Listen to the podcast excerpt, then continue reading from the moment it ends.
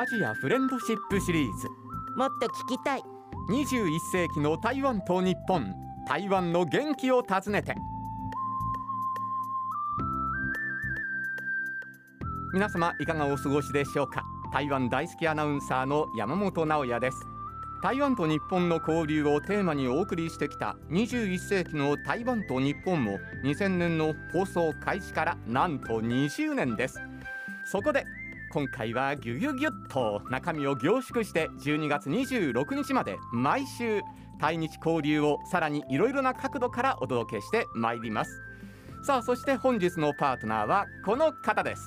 大家好我是一清妙皆さんこんにちは。人とたえです。タイさんどうぞよろしくお願いします。よろしくお願いします。いわゆる台湾ロスっていうような感じはありますか？もちろんです。やっぱりね台湾に今まで1ヶ月に1回ぐらいはええ。行っていたんですけれどもこう行けなくなるとなんかこう目で常に台湾みたいなものを探してたりとか、えもちろん食べたりとか見たりとかいろいろとしてるんですけれども、まあ、最近はですねあの私 YouTube とかネットの台湾のニュース、うん。それをねずっとこうかけてるんですね。ええ。台湾にいる気うん分っていうのを自分で盛り上げて楽しんでます。えー今日も30分よろしくお付き合いお願いいたします。よろしくお願いします。番組の最後にはプレゼントのお知らせもあります。リスナーの皆様もどうぞお付き合いよろしくお願いいたします。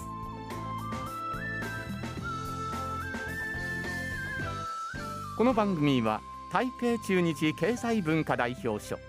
公益財団法人日本台湾交流協会台湾観光局の講演 RTI 中央広範電台の協力でお送りいたします。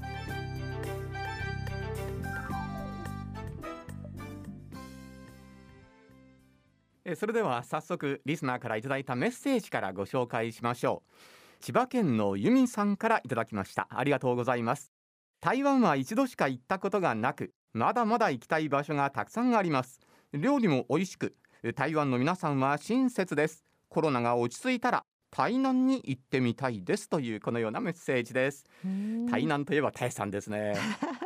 はい、もう台南大好きですね。えーうん、あ、山本さんって台南行かれたことありましたっけ、えー行ったことありますけれどね。どんな印象でした？台南はね古い日本のなんか雰囲気が残ってうるそんな印象がありましたね。あのだいぶ台北と比べるとええ。ゆったりとした感じ時ですよね。間がねゆったりと流れてる感じでしたね、はい。なんて言いますかね落ち着く、うんうんうん、そんな感じで私も大好きです。ええはい。はい。さあタイさんはその台南のですね、うん。親善大使を務めてらっしゃる。はい。これはあのどういうふうないきさつで務めることになったんですか？まあ私最近ではよく台南出身と間違われるほど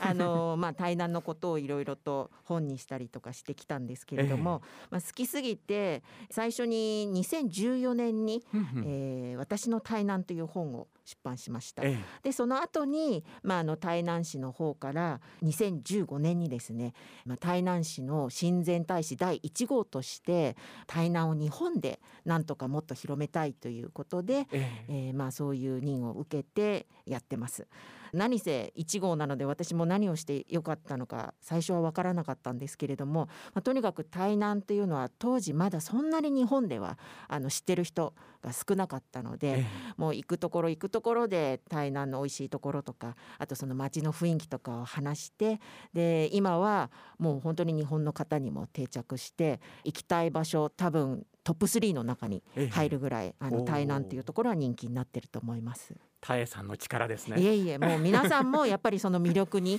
あの気がついてくれたのかなと思ってますね。まあ、はい。それぐらい魅力がいっぱいの街であるわけですよね、はい、台南先ほども山本さんもおっしゃってたようにそのゆったりとした時間うん。っていうのはやはりこういると落ち着くというかそのなんとなくあの日本の良き時代をええ彷彿されたりとか、あとはそのやはりもう南の方なのでとにかく天気がお天気が1年365日通してすごくいいんですね。はいだからこう行けば身軽になんとなくこう外交的になってみんなも笑って楽しく過ごせるっていう街じゃないかなと思います。あとこれ聞いた話なんですが、はい職は台南にありなんて言うそうですね。そうですね。あの台湾人が台湾人に勧める一番美味しいご飯というのが、まあ、ほとんど台南にあるので、まあ、台南の行くのは結構国内旅行としても人気ですし、うん、えー、皆さん日帰りで台北からねちょっと台南に行ってご飯食べるっていうようなそんな旅もしているみたいですね。訪れるとしたらどういった場所をおすすめになりますか？本当にどこでも全部おすすめなんですけれども、はい、これからもしコロナがね落ち着いていくとしたら、まあ、私が一番今おすすめしたいのはやはり今日本も冬ですし温泉なんですね。ええ、はい、で台南というと監視霊という温泉が一番有名なんですけれども実はもう一つちょっと人というか人が少なくて、え、しかもお湯はその監視霊は泥温泉で有名なんですが、えー、そこは透明のちょっとさらっとした感じなんです。けれども美人の湯と呼ばれていて、入るとツルツルのお肌になるんですね。でそれはあのグエイタン、えっと、亀に仁丹の丹気丹というふうに書いて喜丹温泉というんですけれどもちょうどあのマンゴーの里の玉井から車で15分ぐらいのところにあるんですね。で台南市からもまあ1時間ぐらいで行ける場所なのでそここれから多分来ると思いますので、うん、ぜひね皆さん覚えておいていただいて行ってもらえればなと思います。北温泉ですね。はい、はい、私も覚えておきたいと思います。はい、さあそんな魅力にあふれる台南なんですがその台南はですね群馬県の温泉町みなかみ町と友好都市協定を結んでいるんだそうです、うん、ようこそみなかみへ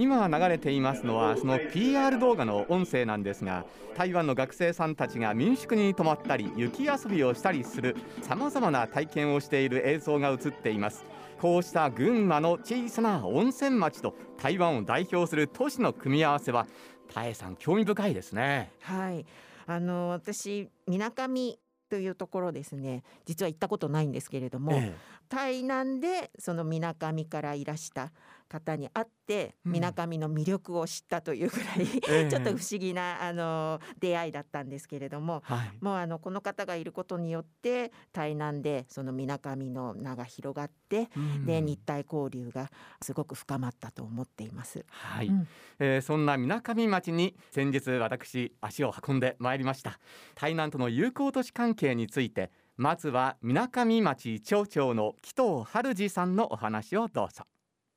みなかみ町ではですね平成24年から国際交流先を探しておりまして台湾はですね根強い親日的風土を持ち群馬県内でですね外国人の宿泊数が1位だったことからですね交流先として選びました。その後ですね台北にあります中日経済文化代表どころとみなかみ町と台湾内自治体との協議を重ねまして最終的に台南市との交流を進めることとしました。平成25年12月13日にですね、台南市とみなかみ町が友好都市協定を締結をいたしました。平成28年には、台南市政府の特別な計らいによりまして、日本の自治体では初めて、台南市が修復いたしました日本家屋の活用を認められまして、台南市戸籍を活用したみなかみ交流館をオープンをいたしました。台湾からの宿泊者数はですね、台南市との交流を始める前の平成24年が1393人でしたが、平成29年には1万654人と8倍近く増加をしております。この交流を通じましてね、みなかみ町の皆さんはどうでしょう、台南市に対しての感じ方など、いろいろと変わってきたんでしょうか？はい台南市とはですね、観光に限らず、学生、物産などの交流も行ってきました。平成26年にはですね学生交流を目的といたしまして台南市にあります長英大学と友好協定を締結し学生インターンシップを町内の観光施設で受け入れをしたほか平成24年度からは教育旅行で台湾の高校を毎年10校前後の受け入れを行っております。物産交流におきましては平成26年からは台湾一のブランドを有します台南市玉井地区のマンゴーを玉井地区農会の協力によりまして輸入をして町民の皆様に広く販売をしております当初200泊から始まりましたが7年目の今年は800泊を輸入するまでになりましたこのように台南市とみなかみ町の間で人と物の交流を頻繁に行うようになっております。さまざまな交流がね行われているわけなんですけれども今後についてはどのようなお考えでしょうか？はいえー人口規模がですねえー100倍以上違う台南市と南町が交流してきた中においてはスピード感と人的交流を重要視してまいりました。台湾と日本の間でえー人の往来が可能になりましたら誘客活動はもちろんですが民間レベルでの人的交流物的交流を今以上に発展させていきたいというふうに考えております。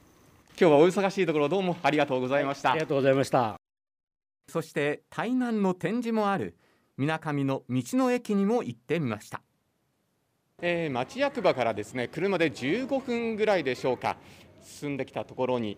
匠の里というところがありまして今そちらの道の駅の方にお邪魔しております。商工課の高野課長に伺います。よろしくお願いします。こちらはどういうふうなところなんですか？はい、みなかみ町の匠の里と申しまして昔ながらのですね工芸体験等がですね楽しめる場所になっております。で今いるところはですね道の駅になっておりまして町内に3カ所おある道の駅の一つでございましてそこにですね台南市のおみなかみ町との交流についてですね展示をさせていただいております。台南のその物産なんかもですねこちらで展示されたりすることはあるんですか？はい、毎年ですね、えー台南市からマンゴーをこう輸入して町民の皆さんに楽しんでいただいているんですけども今年はですねそのマンゴーを使ったマンゴースイーツまたマンゴーのアイスクリームをですねえーこういった道の駅でですね製造と販売をしております。高野課長はもう何度も台南に行かれてるそうですがもう何度ぐらい行かれてるんですか？はい、えー私はですねまあ30回以上お行っておりますね、はい。あのまあ、交流の担当として現地でですねえー交流館というのをお運営したえー町長のお話もあったと思いますけれども、まあ、その担当としてですねえー現地でえー毎月イベントの開催をしておりました、まあ、非常に現地の方も親日的でですね協力をしていただいていろんな方と会えてえー非常に現地との交流もお勉強になりました。コロナが収まったらぜひ皆さんにね行っていただきたいですね。ぜひ向こうの関係者ともご挨拶に行きたいと思いますのでえーまた行きたいと思いますというわけで水上町の皆様にですねお話を伺ってきたんですけれども、はい。あの町役場にね入ったら正面玄関のところにねうん。ボーンとね、台南市のなんか PR イベントの場所みたいなところがあるんですよ。うん。パンフレットだったりとかですね、はい。写真なんかこうね飾ってあったりなんかしましてね。あ台南を PR されてますね。じゃあもうあれですね。台南ロスはみなかみ町に行けば 癒される。すごい行きたくなりました、ね。はい。はい、マンゴーアイスクリームですか、うんうん。美味しかったですよ。あそれいつでも食べれるんですか？これはねあの今はもうないと思います。残念。えーでもねそうやってすぐに台南に触れられるような場所がこう身近にあるっていうのはものすごい羨ましいなと思います。そうですね、うん。そしてあの台南市役所にはですね水上町から派遣されている職員さんがいらっしゃるんだそうです。はい。まああのー最初に私がちょっと話した安倍さんという方なんですけれども、えこの方が台南にいたおかげで私は水上町を知りましたし、ええ。逆に安倍さんは今私よりも台南通になっている。なぜかというと奥様が台南の方なんですね。そうなんですね、だからその方を通じてもっともっと台南のことが日本でそして水上のことが台南で広まっているというような感じだと思います。はい、うん。そんなですね安倍正幸さんとお電話がつながっています。安倍さんこんにちは。こんにちは。どうぞよろしくお願いします。よろしくお願いいたします。えー今のですねそちら台南11月の気候っていうのはどういう風な感じなんですか？今日も天気が良くてですえね、T シャツで十分ですね。はい。すごい、さあこちらスタジオにはですね人とたえさんがいらっしゃいますこんにちははいはい。ご無沙汰してますお元気ですか、はい、なんとか元気でやってます。はい。安倍さんはあのどういう風なきっかけでそちら台南の方に赴任されることになったんですか？そうですね。私はですね、えっと2013年6月から台南に来てるんですけども、もう7年ですかじゃあそうですね。7年で、もともとはこの6月っていうのは台南のマンゴーの時期で。えマンゴー祭りっていうのが行われるっていうのできっかけで来ました。はえ、い。じゃあもともとあのそちらにずーっといらっしゃるという予定ではなかったんですか？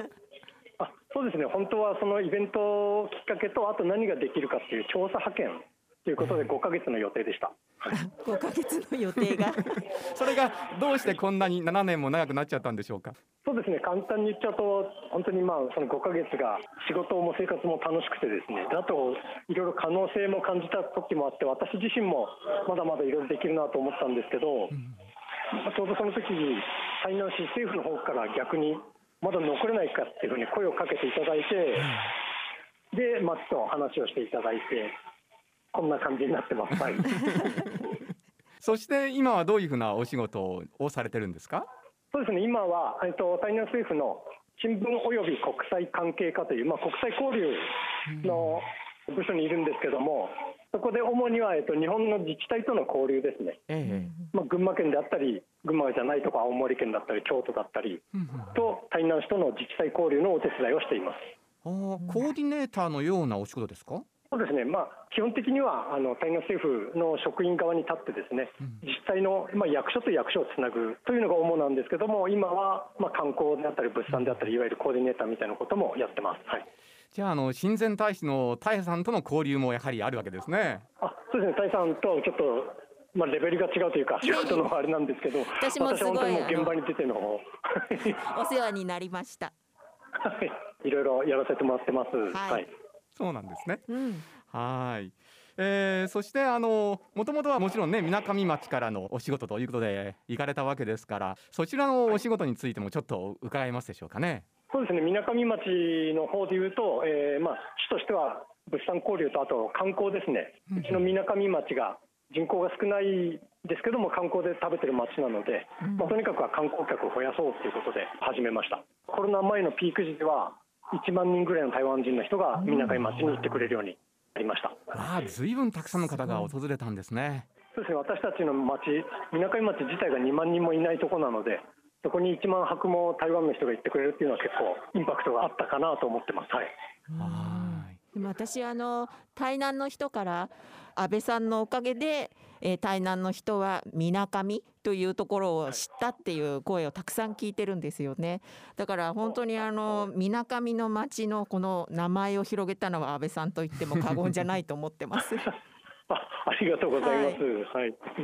安倍さんはそしてそちらでご結婚をされたとかそうですね、こちらで出会った台南の女性と結婚しました。はい。でもあれなんですよ山本さん知ってます、え？ー実は安倍さん1,000人を呼んで盛大な披露宴を台南でやられましたし、そんな豪勢な。そうなんです。であと奥様も日本語が堪能なので、え結構もう日本と台湾これから行き来して、まさにあの日台交流のシンボルになるんじゃないかなって私はすごい期待してます。え安倍さんそのあたりいかがですか？そうですね、本当にそうになればありがたいですし、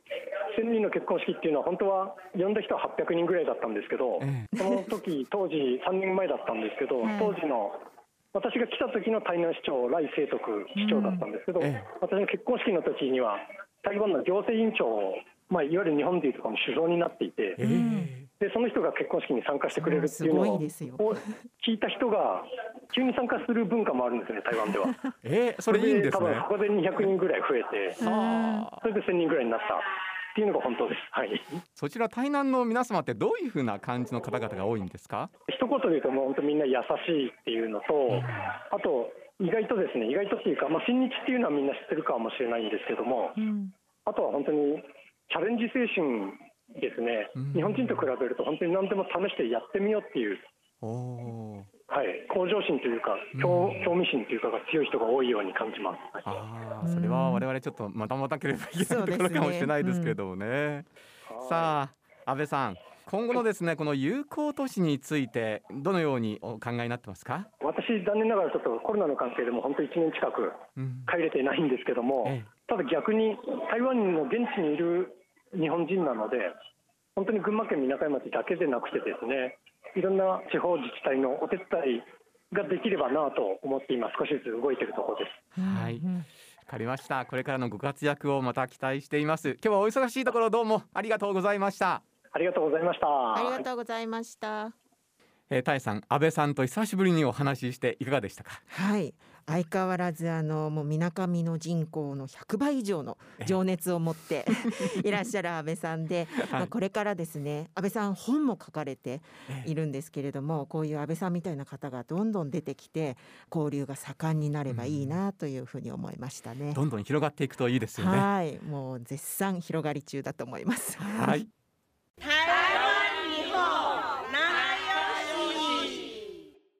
さて日本ロス台湾ロス。まあいろんなロスがあるんですけれどもタイさんとも親交が深いハーリー京子さんは日本ロスではないでしょうか。電話がつながっています。京子ちゃんこんにちは。大家好，皆さんこんにちは、ハリー京子です。京子ちゃんどうぞよろしくお願いします。よろしくお願いします。日本ではですね台湾ロスっていう方が結構いるんですけれども日本に行きたい京子ちゃんは日本ロスってとこですか、そうですね、毎日日本行きたいですよ。友達も何人も日本行きたくてたまらないくらい、い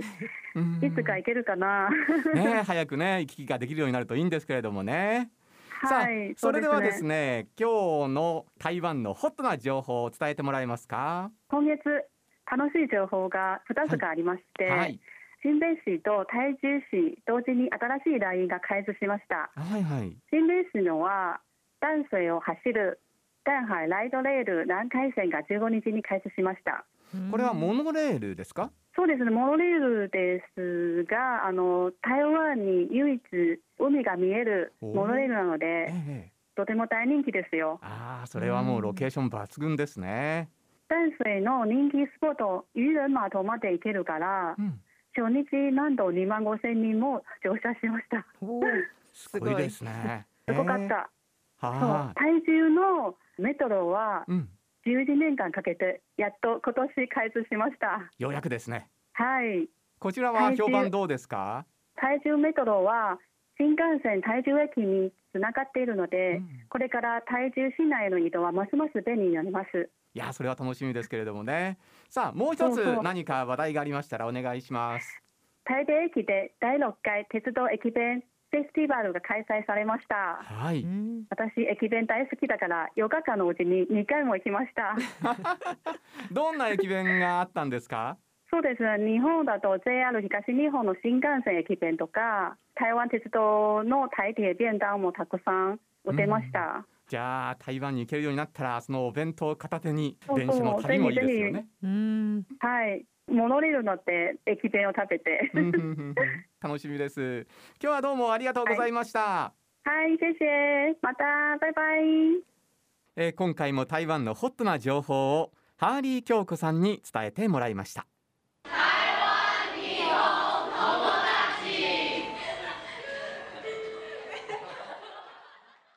日本と台湾はさまざまな分野で文化交流があるんですがその一つとして囲碁があります。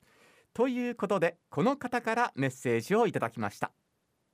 囲碁のプロ棋士の王明燕です。21世紀の台湾と日本20周年おめでとうございます。私は14歳で日本に来ましたので満59になりますのでもう日本には45年いることになります。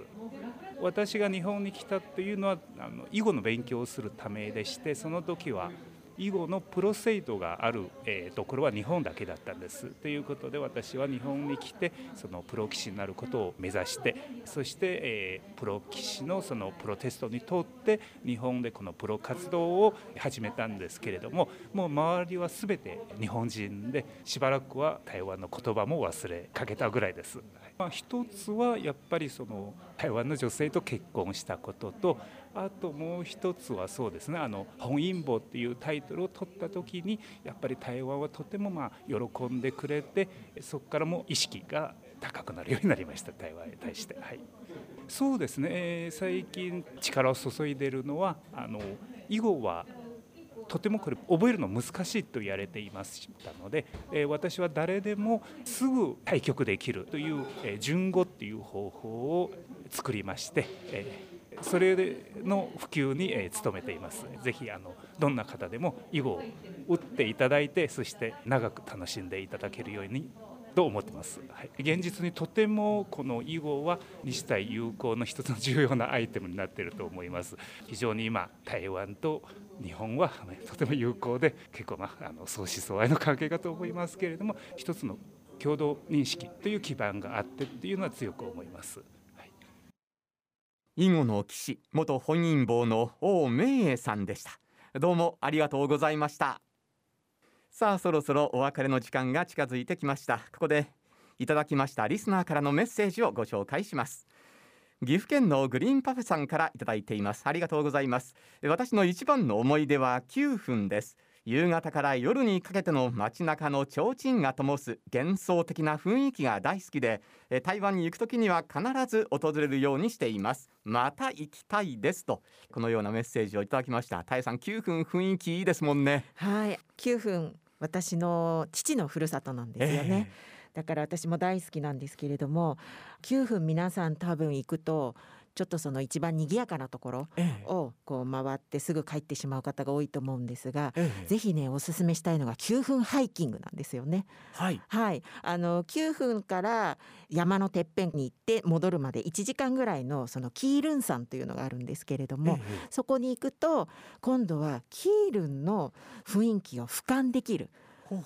そう。ちょうど向かいの山からキールンを見て、うん、さらにその眼下に広がる海だとか、えー、そういう幻想的な景色を眺められるのでぜひね9分に行って歩いてそして景色を楽しむっていう、うん、新しいその9分の楽しみ方も、えー、えー、提案できるんじゃないかなと思います。体によく心によくという感じでしょうかね。はい、そね。そして台湾が行ける日をね一日も早くとえー、願っているんですけれども今は台湾観光情報もチェックしてください。台湾観光局のサイトいろいろ遊び台湾通信では食やイベント美しい自然風景など嬉しい情報が満載です、え、どうぞ検索登録してみてください。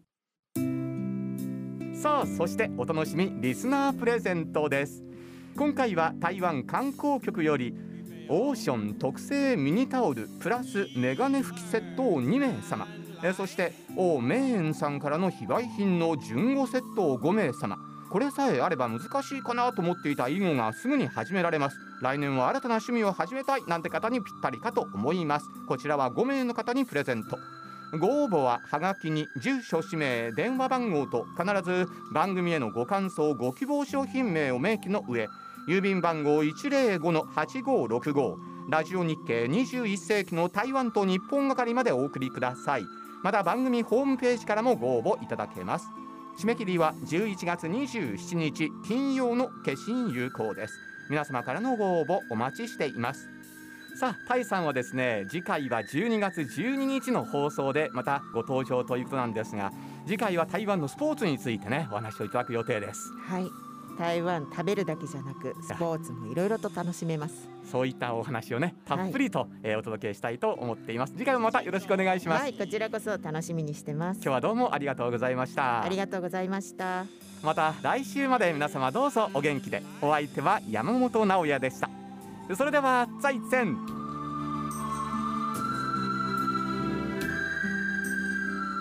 この番組は台北中日経済文化代表所公益財団法人日本台湾交流協会台湾観光局の公演 RTI 中央広範電台の協力でお送りしました。